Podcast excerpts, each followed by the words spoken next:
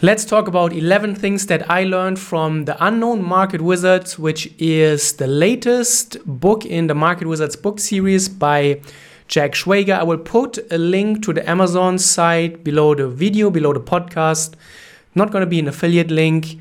And yeah, check it out. And I picked 11 quotes that I find the most interesting. I will explain what they mean to me and how they can be applied in your trading as well. And the first one is something that I've talked in the past before, and I think it's just such a beautiful quote. And the quote is Music is the space between the notes, and in trading, it's analogous because trading is the space between the trades. In trading, and the profitable traders, the traders that come out of our mentoring who make it, are not the ones who have necessarily the best trades all the time, but they are the ones that take the good trades and in between those good trades, they don't screw it up. Everyone can take those amazing trades where everything lines up. Those are the ones that are really obvious. They jump at you. They happen maybe once a week, maybe every two weeks, and everybody is on them.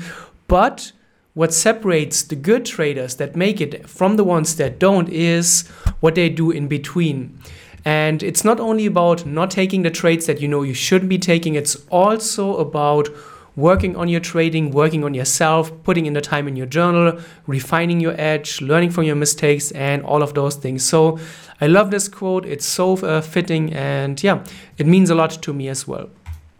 Next, next one is from Dan Markey, and the quote is There are two parts to a trade direction and timing. And if you're wrong about either one, you're wrong about the trade. And this is a principle that I apply in my trading as well. So I have direction and timing in my trading. Direction I get from the higher time frame analysis. So I use a multi-time frame approach in my swing trading and in our masterclass Moritz also teaches a day trading approach where he also uses multiple time frame. And the analysis always starts on the higher time frame. And on the higher time frames you determine the direction. You decide based on the higher time frame criteria do you have a bullish outlook? Do you have a bearish outlook? Or you don't have any outlook at all and you avoid the chart. And once you have determined and found a chart where you would like to be bullish and where you are looking for long entries, then you drop to a lower time frame. That's how I do it. And on my execution time frame, then I pick the direction or then I pick the timing rather there and I execute my trades on the lower time frame. And both things have to come together. You need to have a good higher time frame that allows you to determine the direction and you need to have a lower time frame that lines up. If you only have the direction but on the higher time frame there's no entry, that's not going to be a trade or you're not going to have a good trade. If you have a great lower time frame where the technicals are amazing and everything lines up but the higher time frame is not supportive, also this doesn't work out. So great quote here as well. The third quote from Peter Brandt you have to have an edge to make money, and a chart pattern does not give you an edge. I think this is going to be a mind blower for many traders.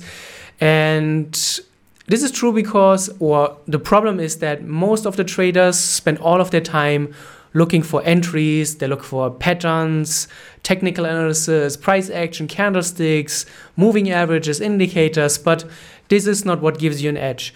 I've talked about this coin flip experiment by Dr. Van Tharp many times in the past, and he demonstrated that with absolute random coin flip entries, he was able to make money long term by just managing the trade effectively, by making the right management decisions, taking profits, and setting stops or uh, setting getting out of losses in the right way.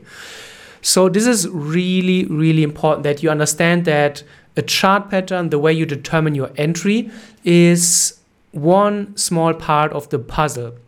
But it's not the main thing or the only thing that gives you the edge. The edge is not created by entries, it's by created everything that surrounds it. And I often like to give the uh, or put it out there that just think about the importance of the exit. The exit is really that determines the outcome of your trade, and the exit determines you make a win, you make a loss, but it also determines in the bigger picture is it the right exit? Could you have let the trade run further? Should you have cut the loss sooner or later?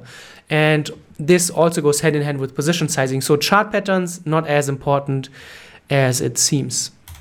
The fourth quote don't trade so large that fear dominates your trading.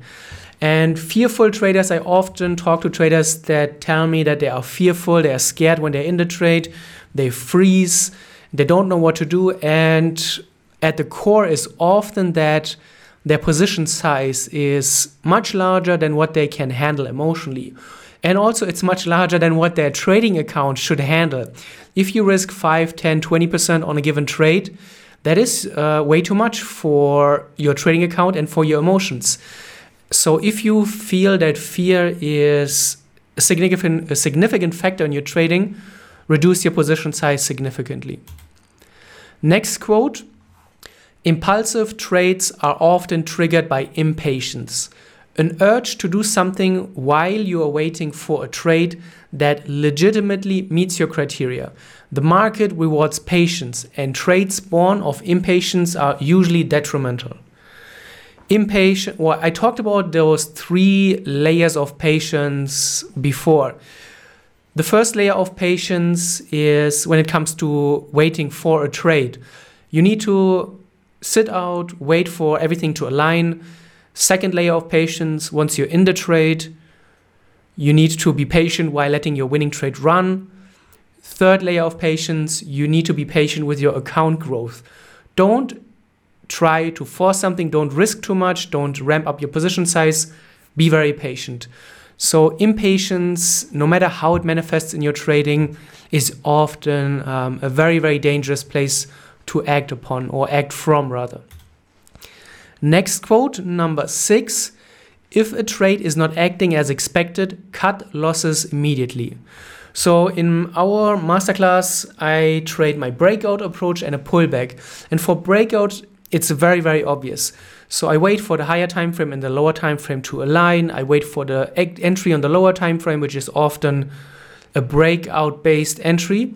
And if you see that the market is, for example, breaking out of a pattern, what you want to see is a follow through. The last thing that you want to see on a strong breakout is that the market stalls and doesn't do anything for hours and hours at a time.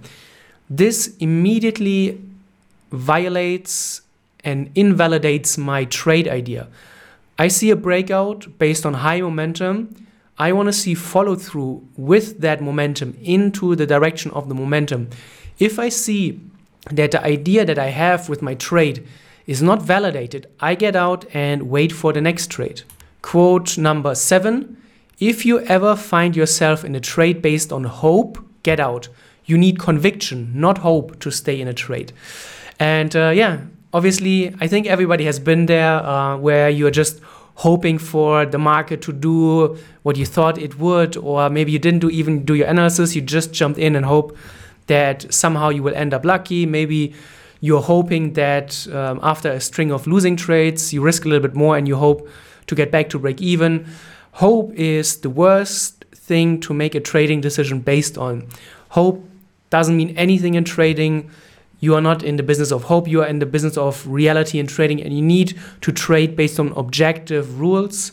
So you need to have convictions and not hope. Quote number eight learning from mistakes is how you become a better trader.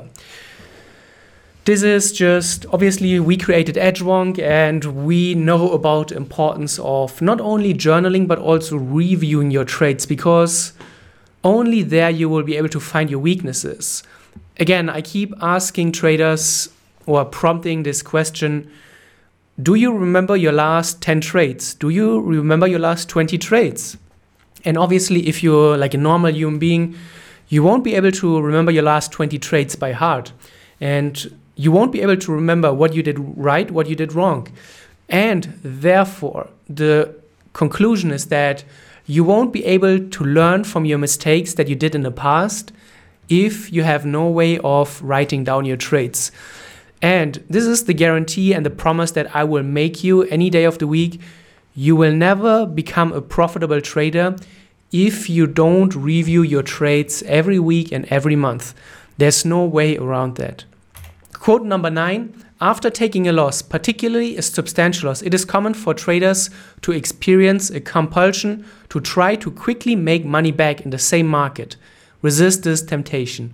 So this obviously means revenge trading and traders that just lost money um, are very very eager to make it back because they want to end their week green or their day green because they have set those arbitrary random goals that you need to end the day green or you need to have a profitable week to be a profitable trader. And again this is comes back to the the concept of hope um, that we talked about a few quotes before that. So resist this temptation. What I often tell my traders is that if they have a problem with um, revenge trading, after losing trade, just close your trading platform. After losing trade, walk away. It is not going to be the end of the world is if you miss a good trade after that. What you want to get to and you want to condition yourself that you understand and then you internalize the understanding that even if you don't make the money back right away, there's still going to be another day. There's still going to be another trade. You can come back. But what you absolutely don't want is after taking a good trade and losing money on that good trade, you don't want to throw the good money after the bad money. You don't want to throw more money at something that you know you should have avoided because then you are creating and digging yourself a much, much bigger hole. And this is something that needs to be avoided. Number 10, don't ever listen to anybody when you are in a position. Stick to your own approach and avoid being influenced by contradictory opinions.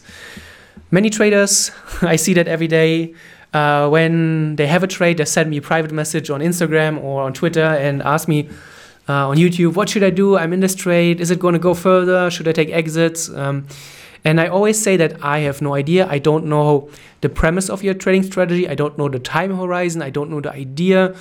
I don't know your reward to risk ratio definitions. So if you take a trade based on your own strategy, on your own rules, you have to make sure that you know exactly when to get out. This needs to be, and I think this was a quote that uh, in a in a previous video we talked about. You need to know where to get out before you get in. This is very very important because once you're in the trade, you are not going to think objectively anymore for the most part or very often. Your decisions will be quite subjective and uh, driven by emotions based on your P&L. So before you get into a trade, know when and where to get out, and this will help you a lot. And the last quote after you get out of a trade, whether it made or lost money, you have to forget about it like that. And then he snaps his fingers in the book. Um, and this is very common nowadays the the example or the situation with crypto. Uh, many traders traded crypto and they got out at a good place but then they see the price kept going and going and going and going and they were not in it. And this creates obviously a lot of frustration and it creates a lot of fomo as well because you could have made so much more money. And this is the one well one big problem not the there are a few challenges but this is one of the big challenges in trading that no matter what, you could probably always have made a better decision. You could have risked more on your winners. You could have exited your winners a little bit er- later. You should have uh, quit your losses a little bit sooner or maybe later because then the price would have turned around. So, whatever you do in trading, you're always dealing with those what ifs and should ifs, could ifs, uh, what, what ifs. And this is something that can really drag you down on a on on your mindset, on your psychology. So again, after you exit your trade, whether it's a win or a losing trade, just get away from your trading platform. Just get out, get away, reset your mind. And after a few hours, you come back, maybe even the next day, you will see that the world looks very different and everything is still there. The market is still there, opportunities are still there but you will feel much, much different on the inside. And if it takes two or three days for you to reset, then so be it. Take your time and learn after a while that no matter what, the world will keep spinning, there will be more opportunities, but what you don't want is to put yourself a, in a position where you feel emotional and then make trading decisions and mistakes that could have been avoided. And that's it. Those are the 11 quotes. I hope you enjoyed them. Uh, it's a great book. I will also put, if you're listening to this in a podcast, I will put all the quotes underneath the podcast so that you'll be able to read them through as well. So let me know what you think about this type of podcast. And until the next time.